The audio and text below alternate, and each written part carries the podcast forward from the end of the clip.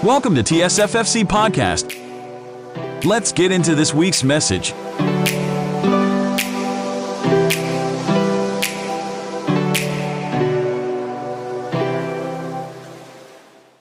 Praise God. Alam na alam na natin yung message ng Lord, no? Kanina pa lang, pag, pagdating ko kanina, uy! Because that's, that's not a coincidence. It's always the same Holy Spirit working in each and every one of us. Parang nung linggo, nagsalita po ako doon sa Faith Family Fellowship sa main church.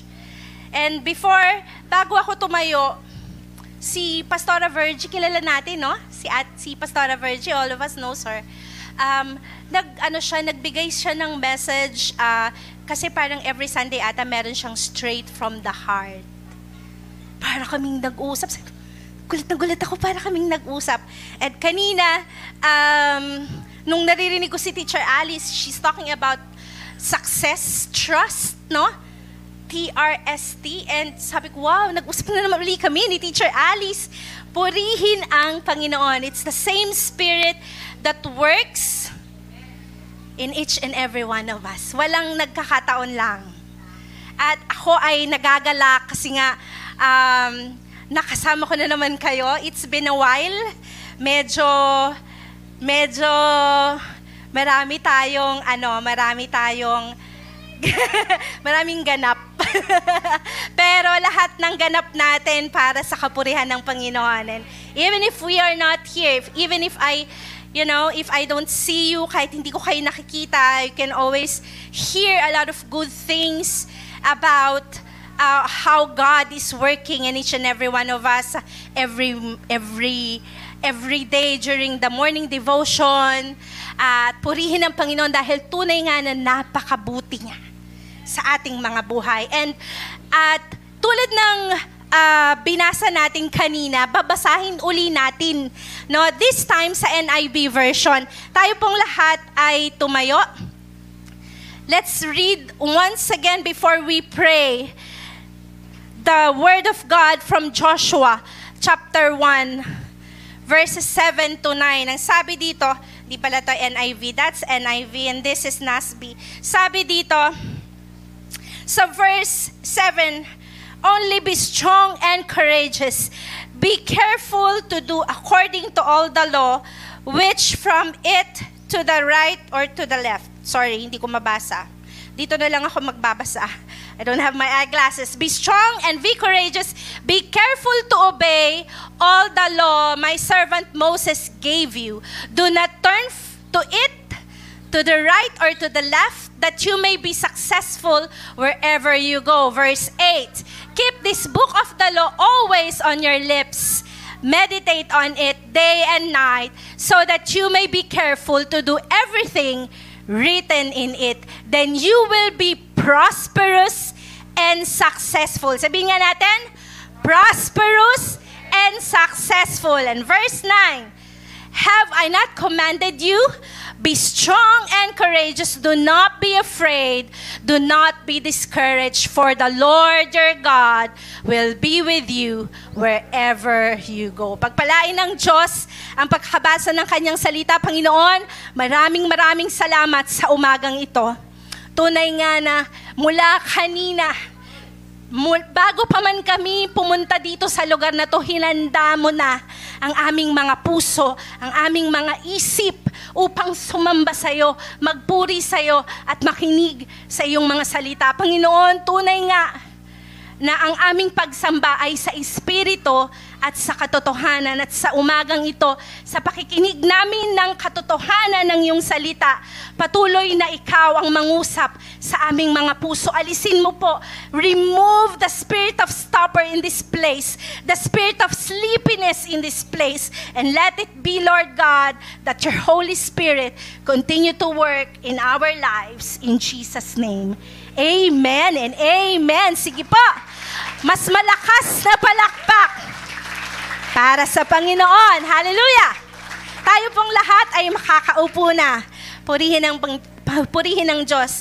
Um, actually, yung mensahe ko po dito ay nung two weeks ago ko pa na-prepare.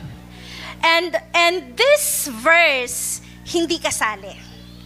It's not. But God has impressed to me this verse simply because I'm going to talk about success. Success. Sinong gusto ng success? Woo! Diba? Lahat tayo gusto nating ng success. And like what Moses told Joshua, dito, sabi dito, meron tayong makikitang mga key phrases. Dito sa verses na binasa natin. Sabi dito, be strong and courageous. Sa buong ang sa buong Joshua chapter 1, yung be strong and courageous tatlong beses inulit. Three times, doon sa, sa, sa isang chapter lang. And I remember many, many pastors and even Pastor Allen would always say na kapag yung salita ng sa, yung salita ay inulit ng isang beses, ibig sabihin mahalaga. No? Pero pag inulit-ulit siya, ibig sabihin, napakahalaga niya. So, there are key phrases that are very, very important dito sa binasa natin. Ang sabi doon, be strong and courageous.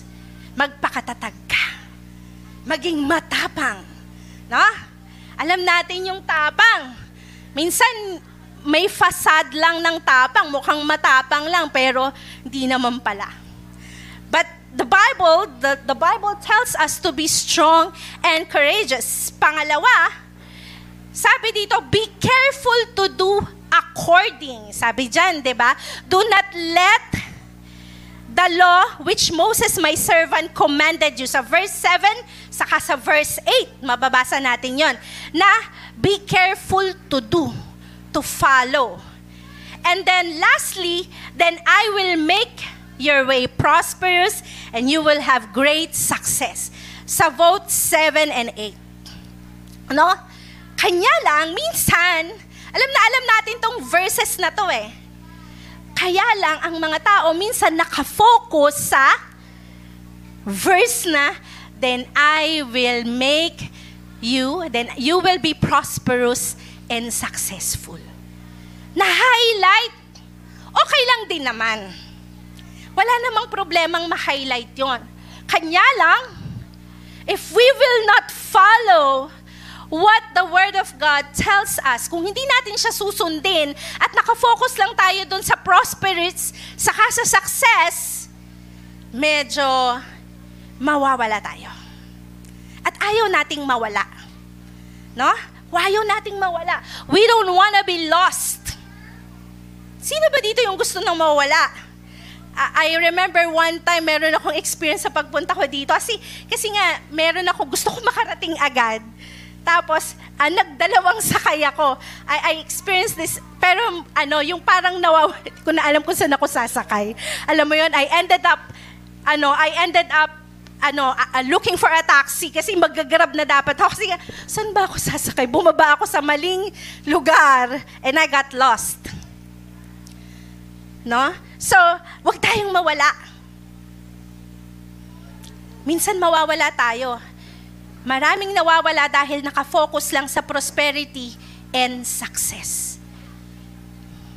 Now, ang tanong, meron dito sa atin, meron ba tayong goals? Sino yung may goals?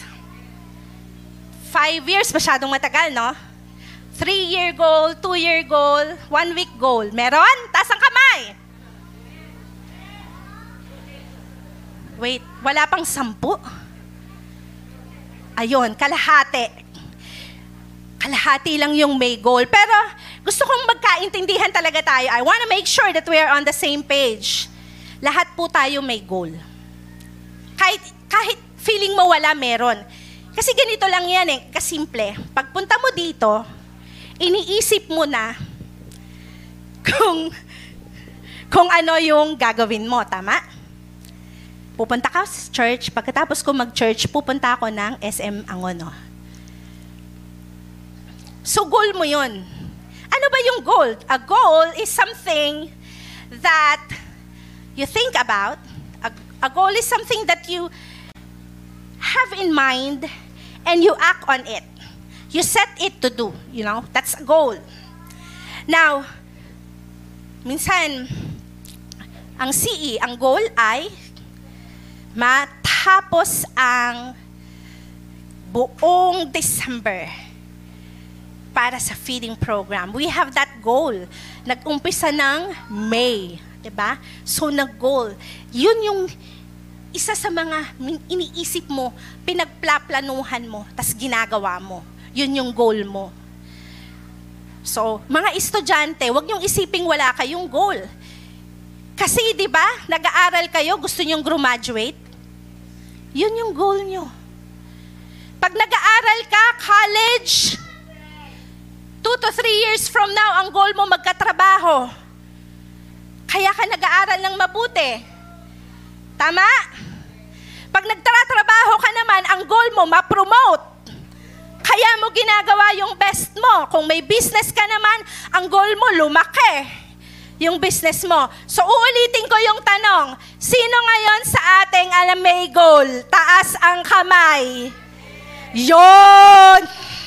Nagkaintindihan na tayo. Kasi kanina, medyo wala eh. Hindi masyadong ano, no? So, um, alanganin, parang wala. O ngayon, alam na natin, lahat tayo, may goal, purihin ang Panginoon. Now, what is the problem? The problem is, are you setting important goals in your lives? Now, bakit kailangan natin pag-usapan yung goals? Eh kanina, ang ganda na, success na eh. But ngayon, goal.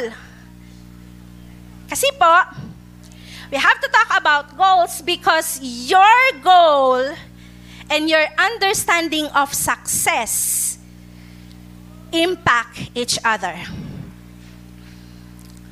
Yung goal mo at yung understanding mo ng success will impact each other. Yun ang katotohanan. And many of us set the wrong goals because we do not understand what success as Joshua 1, 7 to 9 is saying. Alright? So, paano, paano yun, ano yung teacher Tina? Paano yun? Paano, paano ma-explain? Explain ko ha. Ganito lang kasimple yan. Yung phrase na yan, yung sentence na yan. Halimbawa, kung ang goal mo ay yumaman, or ang, ang idea mo ng success, erase, erase. Kung ang idea mo ng success ay yumaman, gagawin mo lahat, isiset mo yung goal mo para yumaman. Tama? So, yung idea mo ng success will impact your goal. Kung ang, ang, ang idea mo ng success ay maging famous, sino dito? Wala naman siguro. May TikToker ba dito? Wala naman. Si Ate Jessa. Ate Jessa, minsan lumalabas, nakikita ko yung mga the moves nila. Kahapon lang, nag-TikTok sila dyan eh, no? Pero we don't really know what's their goal. However, if your goal is to be famous, you will do everything para sumikat, no? Kaya nga, ang dami-dami na ngayong platform. Dati kasi TV lang eh. Pag lumabas sa TV, uy, sikat ka! Nasa TV ka na. ba? Diba? Yung mga nakikita natin sa TV, oh, nandito na ako sa TV. Sikat na. Pero ngayon, hindi. Ang daming platform, may YouTube, may, may, may Facebook, may Twitter, may TikTok. Ano pa? Hindi ko na alam Marami pang iba. We're not, uh, we're not even aware of the other platforms. Sobrang advanced ng technology ngayon. So if your idea of success is to be famous, you'll do anything and everything to achieve it. Kaya nga ngayon sa mga, sa mga social media platforms, ang dami-dami. No? Ang dami. Ngayon, pag tinignan mo yung content nung, nung pinagagagawa nila, pinagsasabi nila, maganda ba? Di naman eh. Kapaki-pakinabang ba? Di rin naman. Minsan nga, they don't care even if the content is good or bad. Basta ang sa idea nila, they are famous. I, I, I, I saw one clip sa Facebook kasi di ba merong mga mga clip na lumalabas, no? I saw this clip about a singer. And she said, during her interview, kasi nanalo siya ng award, parang pinakamaraming downloaded songs in in a day, in 24 hours. May mga ganan, di ba? May mga ganong awards. Sabi niya, I don't care about my haters and my bashers. Sabi niya, wala akong pakialam. I don't care. It's in English. I don't care. Even if you hate me, even if you don't like me, so as even if if you will bash me, when I release my song, you you think trash about me and you download my song so that you can you can talk trash about that song. I don't care. So as long as I have this award, it doesn't matter. No? Because that's her idea of success. Hanapin nyo na lang kung sino yon. you just look for her name and I don't know. So, yun yung sinabi niya. So many people don't have the correct understanding of success. Pero sa ating mga mananampalataya, that should not be. Dapat alam natin. Dapat nauunawaan natin kung ano ang tunay na kahulugan ng success. Or else, mawawala tayo. And that's not what God wants us to have. A misinterpretation of His Word. Because you don't understand. Alright? So, you're with me so far? Sing pa? Maaga masyado, huwag niyo tulugan. So, may ganun eh. Joke lang, joke lang. Naalala ko si Pastor Bong sa CCF. Lagi yan yung ano niya. Alright, so ngayon, let's check itong mga taon to. I, I'm not so sure na I prepared a slide, but I don't know if... Alright, so tignan natin tong, tong picture na to. Alright? Alright. Ayo. Thank you. I was waiting for the picture. Do you know this guy? Kilala niyo to? Sister Lisa kilala, no? Kilala mo, sis? Famous to. He's a chef. I know this guy because mahilig akong manood ng mga documentary and other than, other than yung mga, um, kasi syempre, ang, ang, sino yung pinakakilala yung chef na lagi yung nakikita sa, sa, sa social media? Ha? Si, si Boy Logro, okay?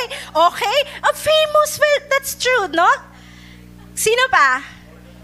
Gordon Ramsay. Ayan, contemporary ni Gordon Ramsay. Siya si Ma- Michael Bourdain and he is a food documentator. Marami siyang gumag- nagta-travel siya around the world, tapos gumagawa siya ng mga documentary about food. And he is very famous sa culinary. And however, last 2018, while he was filming one of his food documentary in Asia, he was found dead he hung himself. So, suicide. Alright? Next person. Kilala natin yan? Right? Kahit sino siguro kilala to. This person, Robin Williams. Sikat. He has brought joy and laughter to a lot of people. He's very successful. However, last August 2014, he was found dead in his home. He also committed suicide. No? And next, ah, kahit bata siguro, kilala to, no? Hindi na? Pakilala ko sa inyo, Marilyn Monroe.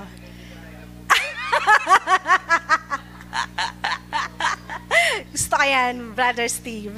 Marilyn Monroe, one of the most famous and most beautiful woman in her time. And I guess, ganda, no?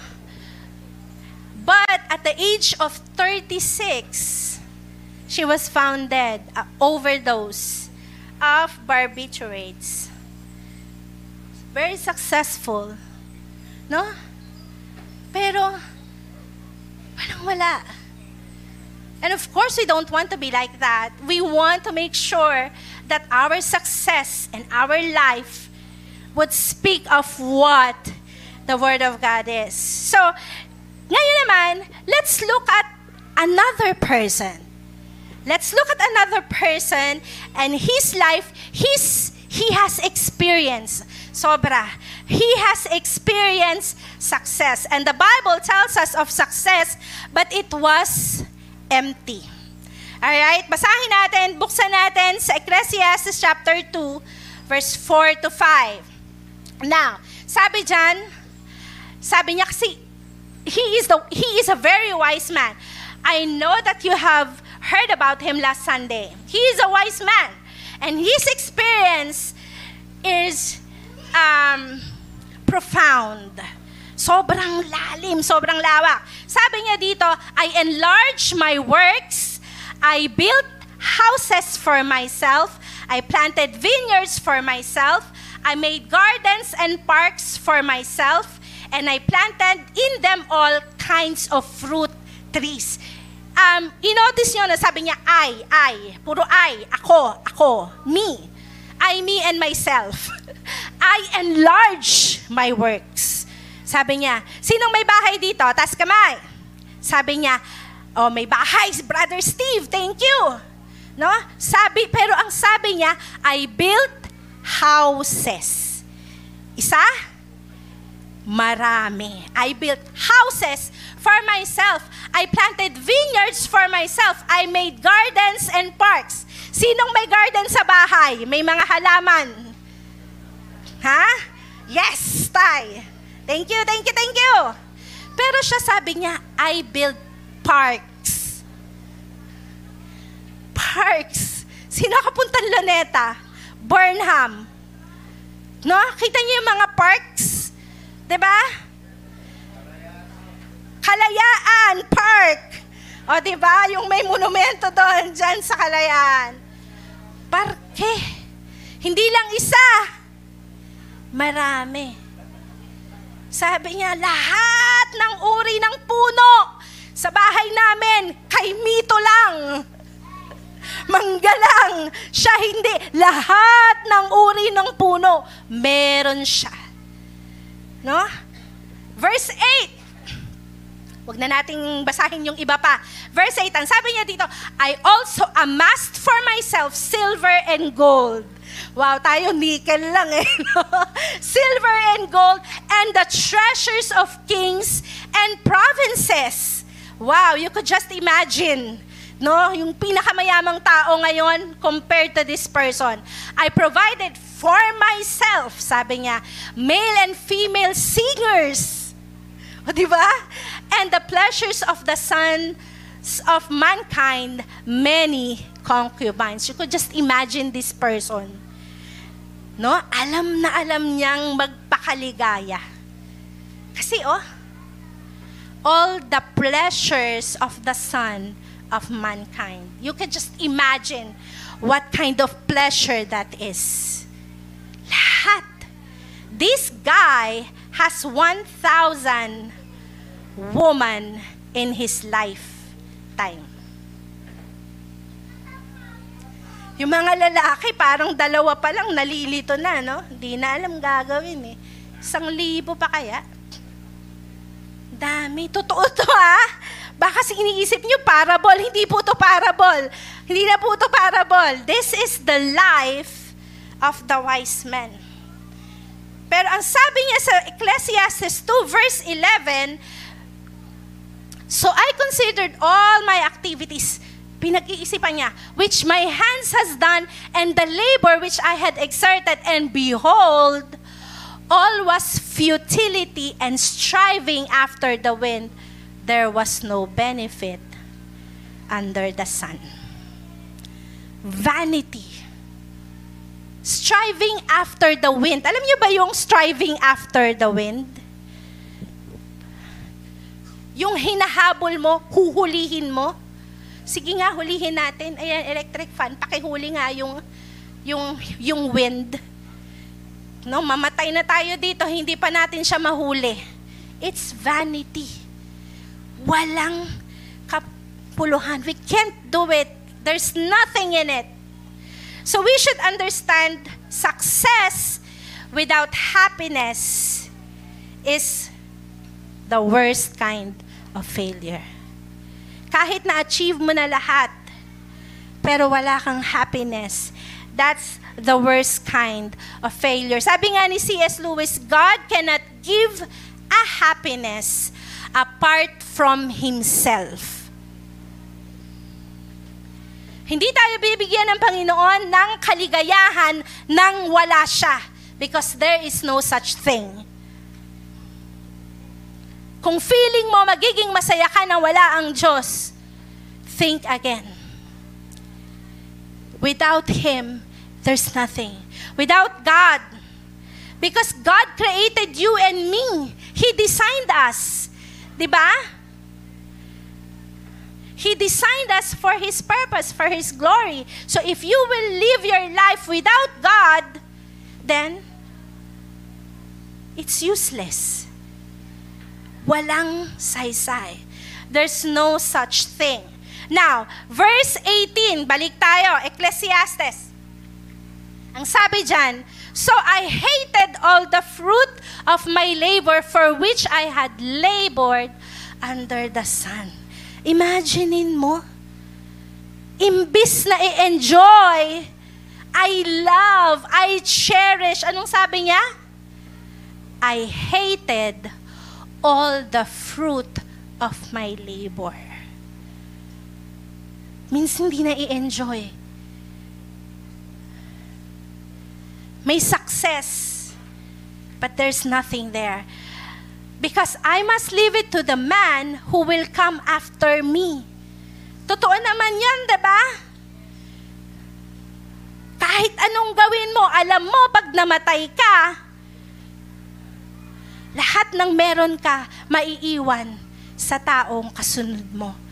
Maybe it your children, maybe it your, your husband, your wife, kung sino man. Yun nga lang, minsan di na naman natin inaintindi yun kasi wala man din tayong iiwan. Pero, sabi niya, I hated all the fruit of my labor. Lahat ng pinaghirapan ko. Bakit? Maiiwan lang naman siya sa susunod sa akin. Ngayon, sino dito sa atin ang naniniwala na pag namatay ka, madadala mo lahat ng pinaghirapan mo, pinagtrabahuhan mo, lahat ng pera mo, Meron po? Wala. Tama, wala. Pero I heard a story, there was a man who thought, akala niya, pag namatay siya, mabibit-bit niya lahat ng pera niya. So ang ginawa niya, naggawa siya ng kasulatan. Testamento. Last will and testament, no? Mga mayayaman meron yan eh. Last will and testament.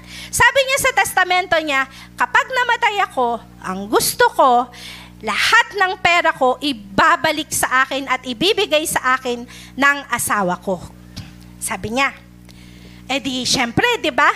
Pagka may edad na or mamamatay na, yung last will and testament, binabasa yan eh. Binabasa. Alam ng lahat. Lahat ng mga kamag-anak, very close kin. So everybody knew yung testamento niya, yung kasalutan niya. Lahat sila, alam nila pag mamamatay itong mayamang mama na to eh, mapupunta, ibabalik sa kanya yung pera niya. So, eto na, namatay. Pinaglamayan, nilibing. Everybody was excited. They were curious, nagmamarites. Gusto nilang malaman, sabi nila, oh, ano nangyari? Ano nangyari nung nilibing na yung lalaki? Ano nangyari? Sabi nung asawang babae, uy, sinunod ko naman yung gusto niya.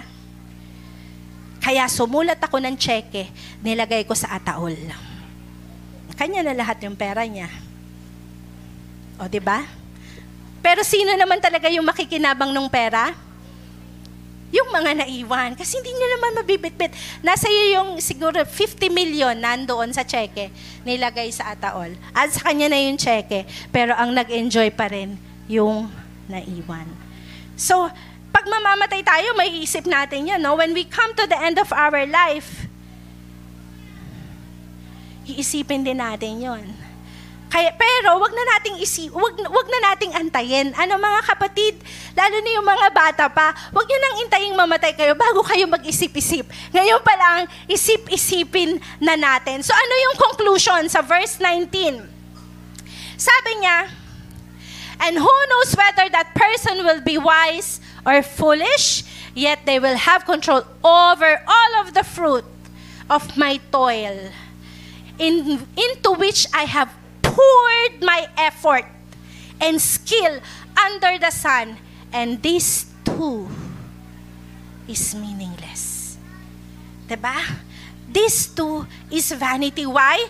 Because his understanding of success is just everything under the sun. And when he died and on his old age, he realized, walang pakinabang.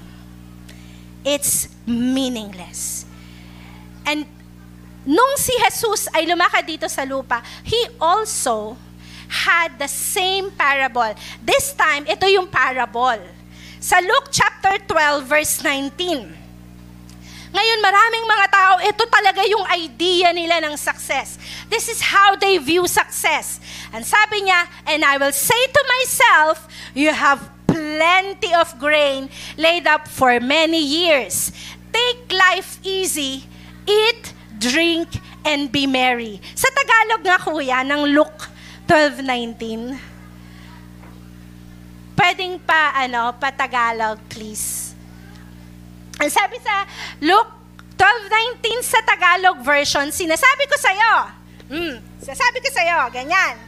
Yan, hindi niya sinasabi sa'yo, ha? Sinasabi ko sa'yo, sa sarili niya, hindi ka na makakalabas doon hanggat hindi ka ma- uh, mali. 12, 19 po, hindi 59. Yan. 12, 19. Pagkatapos ay sinabi, sasabihin ko sa aking sarili, yan, marami ka nang naipon Dami. Para sa mahabang panahon. Kaya magpahinga ka na. Ah, magpahinga ka na. Kumain, uminom, at magpasarap sa buhay.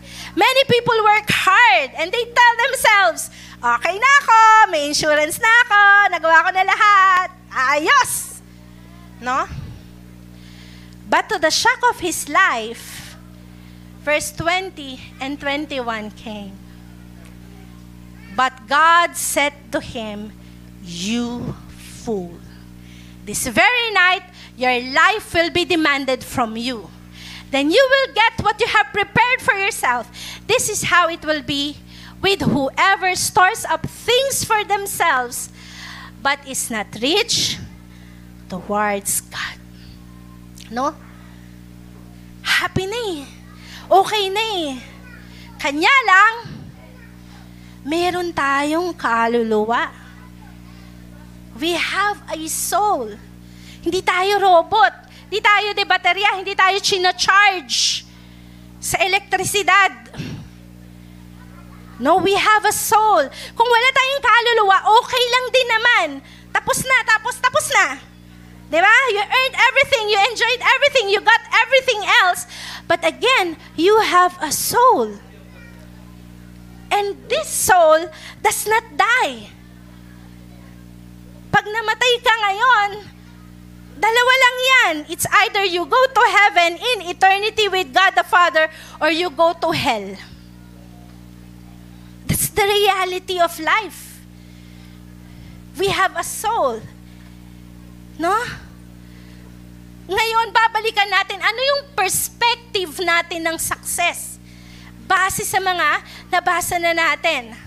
Yung perspective mo ng success will change once your perspective about life changes. Tama? Hindi lang ngayon, hindi lang ito, hindi lang yung kapag I will grow in old age. Hindi ganun. Bukas makalawa, hindi natin alam, magsusulit tayo sa Panginoon. Jesus is concerned about our soul. Yung ating kaluluwa. If we do not have a soul, then you can eat, drink, and be merry. And then tomorrow you die, and that's okay. You never mind. But since you have a soul, have to make sure that we understand what success is. Amen? Alright. Meron tayong dalawa lang. Huwag kayong mag-alala. Hindi to matagal. Dalawa lang. Bali, tatlong tao lang. Yung kanina, yung wise man. We know, we all know who that is. Now, let's, let us look at the life of this person, si Pablo. No? Let's, let's look at Paul. What is his understanding of success? What is his goal in life? 2 Corinthians 5.9 Sabi dito, 2 Corinthians 5.9, So we make it our goal. Ayan. Ito yung goal niya. To please Him. Whether we are at home in the body or away from it. So we know, Paul understands, naiintindihan niya na we have, his goal is to please God whether he is in the body or away from it. Meaning, wala na ang kaluluwa ko sa katawang ito. Isa lang yung goal ko, to please Him. Bakit? Dahil sa verse 10, ang sabi niya dito, 2 Corinthians 9 verse 10, For we must all appear before the judgment seat of Christ. So that each of us may receive what is due for us for the things done while we are in the body, whether good or bad. Sa NASB, ang sabi doon, we will recompense. Pagbabayaran natin. We are, sobrang alam na alam ni Pablo na lahat tayo haharap sa Panginoon. We must all appear kaya mauniwala ka kay hindi, it doesn't matter what you believe. You will appear in front of God. And you will, you will, ang sabi dito, you will be judged and received what is due for the things that you have done. Ngayon, wag po tayong malito ha. Wag tayong malito Huwag nating isipin, ay, ano ba yan, i-judge pa uli ako. Yung judgment na sinasabi natin ay doon sa ginawa natin. We remember, the Bible is clear. When you receive Jesus as your personal Lord and Savior, you are saved. Maliwanag? Maliwanag yon. Ligtas ka. Saan? Sa impyerno. And that is a great blessing. Diba? Alam mo, tinanggap ko si Jesus. Naalala ko yung last, last na turo ko, no? ABC. ABC, sobrang simple lang. ABC, admit, believe, and then call unto Jesus. And you will be saved. Huwag po tayong malilito. Hindi kalituhan. Yung iyong kaligtasan from hell. Dito sa sinasabi natin sa 2 Corinthians. What we're saying is that Even if you have already received, the more that you have to understand na pag tinanggap mo si Jesus bilang sarili mong tagapagligtas, your life is equally important. Equally important yung buhay natin. Ano yung ginagawa natin pagkatapos nating tanggapin si Jesus ay importante. Huwag tayong, kung meron magsasabi sa inyo na kapag tinanggap mo si Kristo, ligtas ka na, okay na lahat Huwag kang mag-alala, pupunta ka na sa langit. Kaya, ayos lang. Maling theology yun. Kasi si Pablo alam niya. Alam niya. Yung tamang understanding na lahat tayo, we must all appear before God. Lahat. At sabi ko nga, walang proxy. Hindi ako pwedeng humarap sa Panginoon in behalf of my husband. Hindi ako pwedeng humarap sa Panginoon in behalf of Tintin and Crizel. Ganun po, walang proxy. Teacher Alice we cannot face God and say, Panginoon, yung anak ko si Honey. Panginoon, si Caleb. Panginoon, hindi. Each and every one of us. Kaya wala tayong excuse. Walang lusot. Tayong lahat ay haharap sa Panginoon. The Bible is clear. The penalty of hell, Jesus paid for it. We are saved. But after knowing Christ, it's equally important, accountability. Alam niyo po ba, sobrang gustong-gusto ko tong verse na to. Mala, malamang walang nakakaalam. Teacher Alice knows this. There was once upon a time in my life that I had to ano, uh, face the court humarap sa korte. Hindi po ako yung nasakdal ha, hindi ako yung may kasalanan. And then, syempre, di ba yung ruling sa korte, bago ka naman, ano pa, bago i-trial, may ano yun eh, parang meron kayong paghaharapin-harapin kayo ng judge. I just don't know, I forgot. I forgot kung anong tawag doon sa process na yon. Pag yung nasakdal at saka nagsakdal, tapos yung witness ay maghaharap-harap or those, those who are involved. And sobrang itong verse na to gave me great comfort. Kasi sa totoo lang dito sa lupa, wala naman tayong makukuhang hustisya eh. Madalas yung hustisya na twist. No? Hindi lang sa TV. Sa totoong buhay. How people could lie on your face straight forward. Maraming mga tao talaga makakapagsinungaling sila. Ito yung nangyari, bukas iba na. Iba na agad. Yung version na nila ng tama, yung version na nila ng totoo. And, and sometimes, ang hirap. Kasi parang, ano ba yun? Ano ba yun, Lord? Kakaiba. And it seems na parang, oh, nanalo sila. Parang, oh, ang galing, no? Na-twist nila yung totoo. But I remember saying this verse doon sa taong yon, sa mga tao na yon, equally, walang, walang, walang ano, alam mo yung wala kang tulak kabigin, gusto mo silang konyakan lahat-lahat. In front of the judge, I said, alam nyo, kasi we are settling, nagsisettle kami nung case. We were settling, and then I, I told them, we can change lahat, we can change our statements pwedeng mag-iba-iba yung statement natin. You may think na parang nakatayo ka ngayon, heads up. Pero alam ng Panginoon kung anong nangyari. Alam ng Diyos kung ano yung totoo. At balang araw, kapatid, tatayo tayo sa harap ng Panginoon and you cannot hide from God in front of the judge, I quoted 2 Corinthians 5.10. Sa mga tao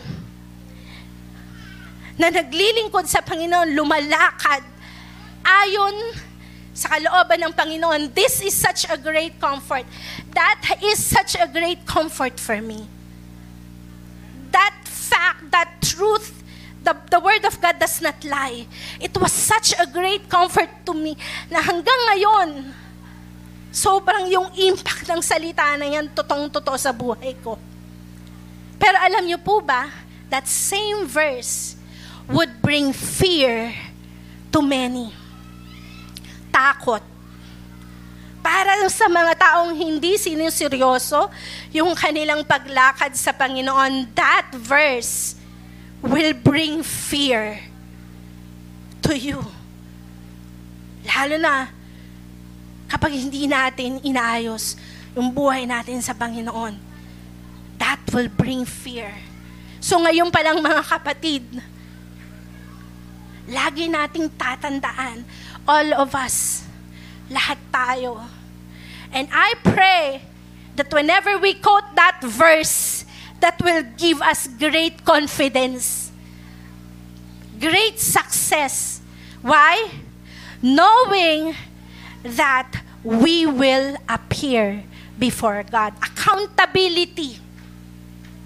Sa paglakad natin sa Panginoon, we are accountable for any action, lahat ng gagawin, lahat ng sasabihin, whether good or bad. Kaya wag po tayong palinlang. We cannot stand and say, ay Lord, wait. Time out. Hindi ganon. Alright? So, alam ba ni Pablo yung goal niya? Yes. Ano yung overarching goal niya sa buhay niya? And that is to please God. Simple. Yun lang yung goal niya. Kaya lahat ng maliliit na goal niya sa kanyang paghayo, sa kanyang paglilingkod, sa kanyang pagdidisciple, ay yun lang yung yung, yun lang yung tinitignan niya. That is the only goal that I have. And everything that I do is towards that goal to please God. And was he successful? Yes! Successful si Pablo dahil nandito tayo ngayon. We have heard his message. Every one of us have heard his message. Praise the Lord. Understand your goal. Understand success. Now, let's look at another man. Isa naman. Ngayon naman, sa Old Testament. Psalm 27. Sabi dyan, One thing have I desired of the Lord, that will I seek, that I may dwell in the house of the Lord all the days of my life, to behold the beauty of the Lord and to inquire in His temple. Kilala niyo po kung sinong nagsabi nito?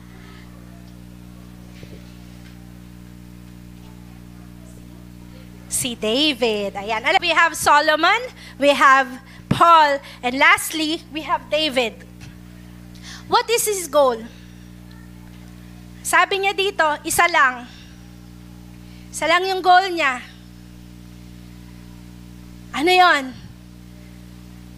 That I may dwell in the house of the Lord all the days of my life to behold the beauty of the Lord and to inquire in His temple. Alam niyo po ba, nung sinulat ito ni David, wala pang templo. Wala pang templo. There's no such thing as temple. The ark of the Lord is sitting in the center of the city in a tent. Isang tent. Yan. Tolda. Walang templo. Pero alam ni David yung konsepto ng templo. Isa lang. Isa lang. Sabi dito, I desire that I will seek. Minsan kasi I will seek tayo, ang iniisip natin, hinanap ko, nasa na yung cellphone ko? Andyan lang yon. Eh wala eh. Yaman na. Yaman na, wala.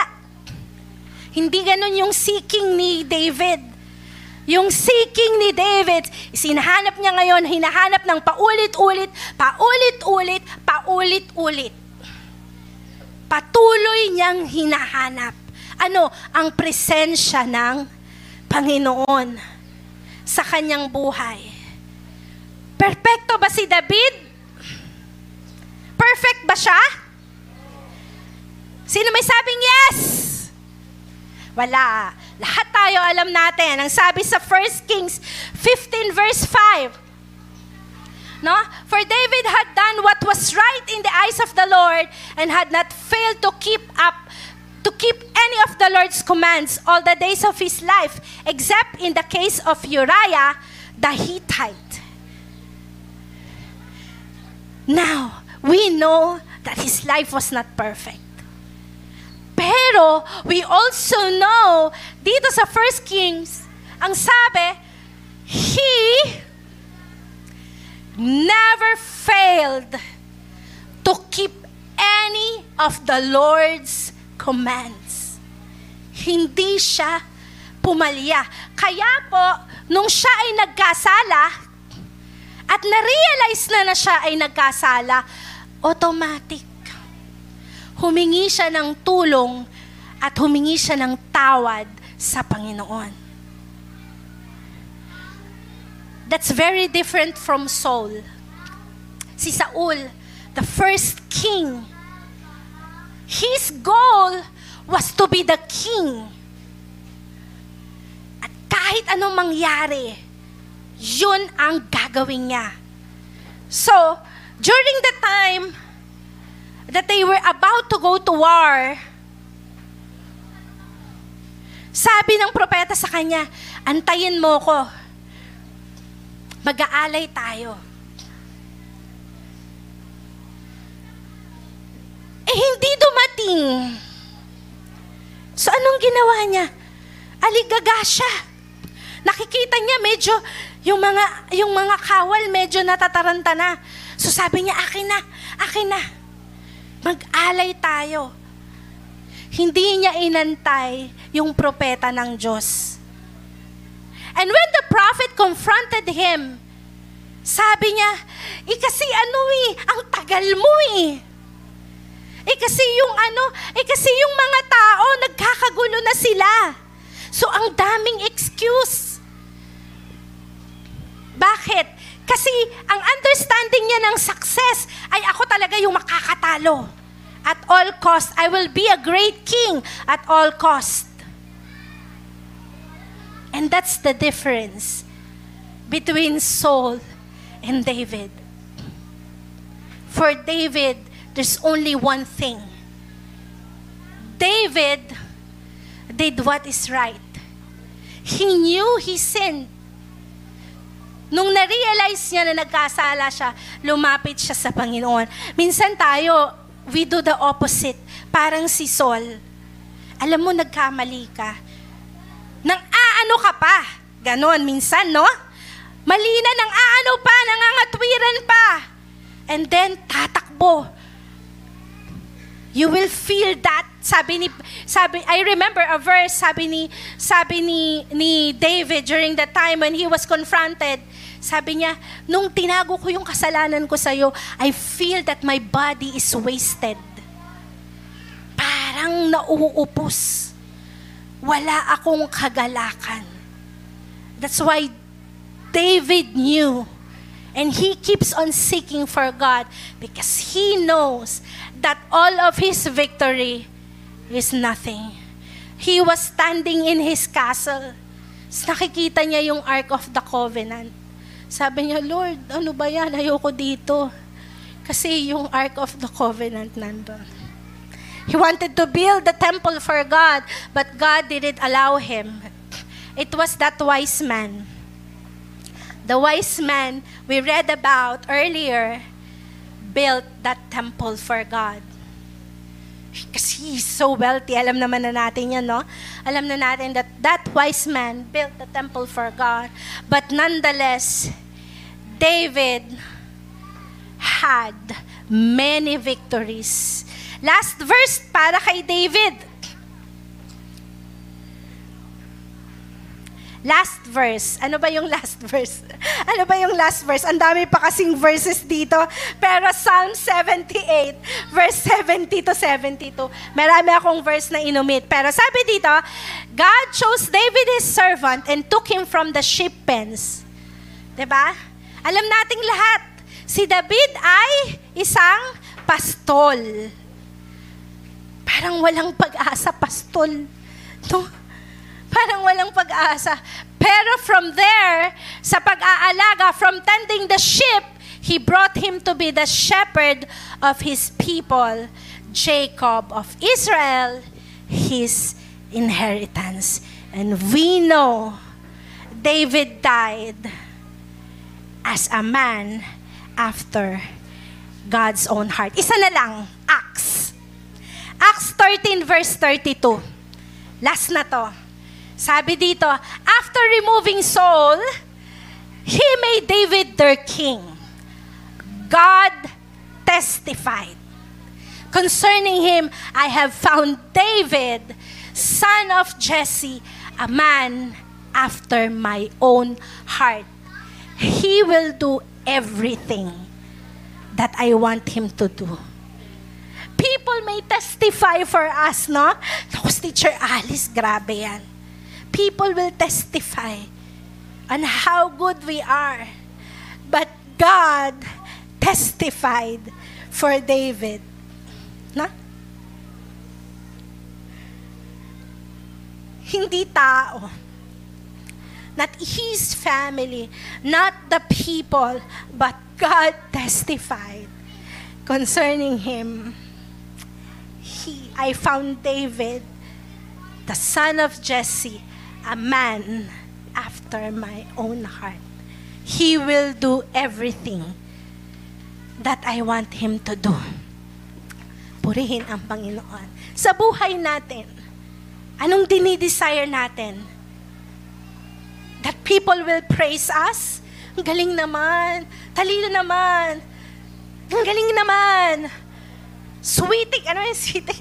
Ano yung sweetik? Sorry, yung mga Tagalog ko, pagpasensyahan nyo. Mga kakaiba. Ang galing, no? People may praise us.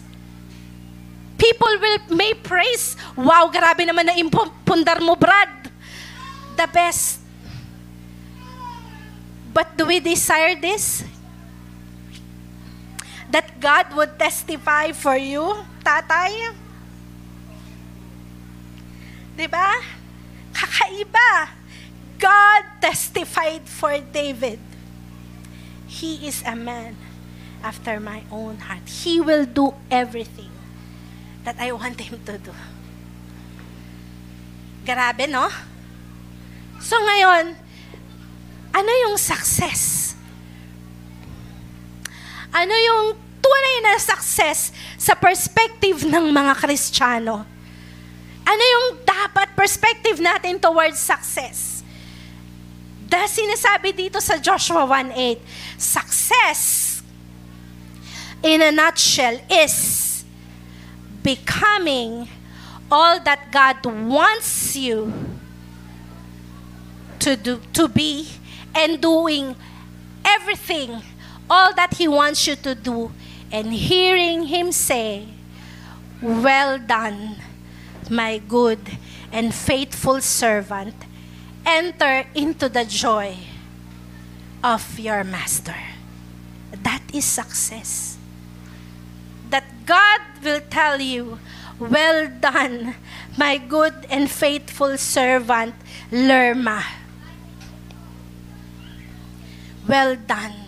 Enter into the joy of your master. And this one,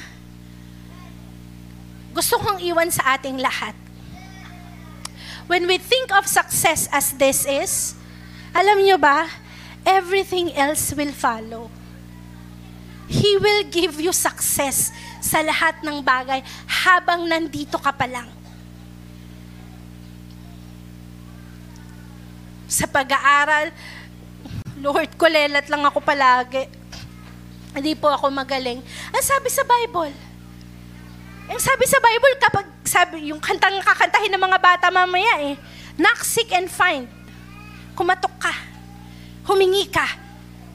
Magsabi ka sa Panginoon and He will give you. Tayo tinanggap natin si Jesus bilang Lord and Savior. Alam ba natin yung pangako niya? Ang sabi niya, I came so that you may have life and the fullness of it. Walang kristyanong kawawa. Walang kristyanong talunan. Sabi, sabi ni David, I, I was once young, now I am old, but I have never seen the righteous beg for bread. Because God wants us to be successful. He wants us to prosper. Sabi dun sa binasa natin, balikan natin. ba? Kanya lang, when we want to be successful, hindi natin dapat iisipin lang yung success. Kasi merong part. Tayo, ikaw, ako, meron tayong part. Anong sabi kay Joshua? Do not let the law of the, or do not let the book of the law depart from your mouth. Be strong and courageous. Minsan, nadidwindle tayo pag meron na tayong mga mga bagay na para bang ano ba yan, discouraged. Lord, hindi ko na kaya, hindi ko na po alam kung anong gagawin ko. Excuse me, God wants you to have success. What does His Word say? Anong sinasabi ng salita niya? Balik tayo sa Joshua. Be strong and courageous. Diba? Be strong. Be courageous. Do not let the book of the law depart from your mouth and be careful to do. Be careful to do. Gawin. David keeps on seeking God. He keeps doing what God wants him to do. Paul has this one overarching goal to please him. And in their life, the only way that they do it is by obeying God. By obeying God. He promised us, I came so that you may have life and the fullness of it. Pero ano yung idea mo ng success? Kapatid, ano yung idea natin? natin tinatarget yung success sa buhay natin.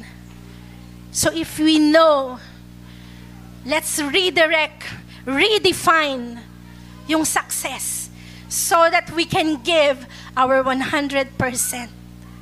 Sabi ko nga sa mga kabataan, nung Bible study namin last Friday, ilang kembot na lang guys.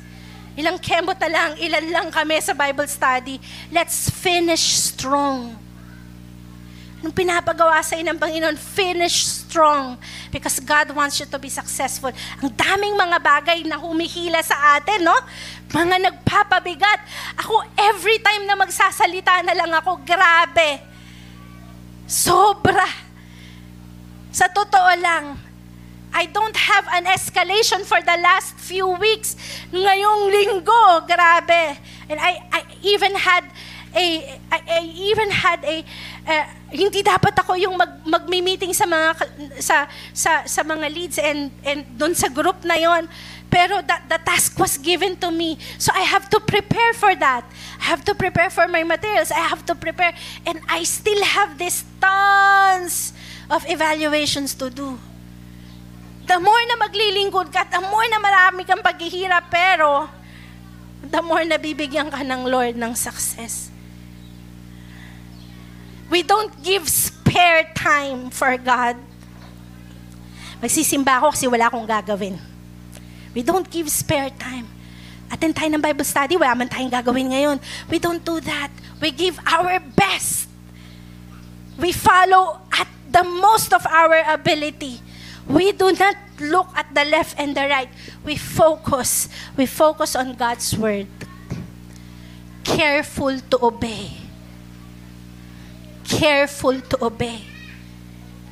And He will give you success. Again, life without God and without happiness, there's nothing there. And this is true success. Becoming all that God wants you to be and doing all that He wants you to do so that maririnig natin, maririnig mo, maririnig ko, well done, my good and faithful servant. Enter into the joy of your master. Amen? Amen? Amen. Praise God. Sige po, palakpakan natin ang ating Panginoon. Hallelujah. Praise God. Praise God. Thank you, Lord. Lord, I just want to praise you. I just want to thank you. Maraming maraming salamat. Tunay nga, Panginoon, na ang buhay namin na wala ka ay walang halaga. Our life without you is meaningless. Our success without happiness without you is meaningless. We cling, Lord, to the words that you have promised us. That you have came to give us life and the fullness of it. Patawarin mo po kami, Panginoon, kung maraming, maraming, maraming pagkakataon sa aming mga buhay. We were not careful to follow your words. Hindi ka namin inuuna. Ang ibinibigay namin sa iyo minsan tira lang nung oras namin. Yung katiting na oras, katiting na serbisyo, katiting na pagbibigay. Pero salamat, Panginoon, dahil mayaman ang iyong biyaya sa bawat isa sa amin. Sa umagang ito, hayaan mo po, Panginoon, na patuloy kaming makalapit sa iyo with a renewed perspective, Lord, sa kung ano ang success, sa kung ano ang dapat ginugol namin sa aming mga buhay. Dahil alam namin na kapag inuna ka namin, kapag inuna ka namin, Panginoon, sa lahat ng bagay, kay me ay bibigyan mo ng success. Pagpapalain mo kami at gagawin mong prosperous ang aming mga buhay.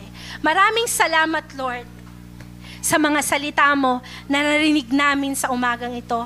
Maraming salamat, Lord God, sa encouragement ng iyong salita. And we are looking forward, Panginoon, na ang bawat isa sa amin ay haharap sa iyo, sa iyong harapan, sa iyong trono. And we will give account, Panginoon, ng lahat ng bagay na aming ginawa. And let it be, Lord, na makita mo sa buhay ng bawat isa sa amin. At sabihin mo sa amin, we long to hear that you will say, Well done, my good and faithful servant. Maraming maraming salamat, Lord, sa umagang ito. Salamat sa buhay ng bawat isa na nandito ngayon sa bawat kabataan, sa bawat bata, sa bawat nanay at tatay. We thank you for each and everyone's lives and we pray that you continue to encourage each and every one of us that we may redirect our focus and that is to obey your words. Maraming maraming salamat, Panginoon, sa umagang ito, sa iyong mga salita at sa iyong presensya. In Jesus' name we pray. Amen and amen. Praise God. Purihin po ang Panginoon.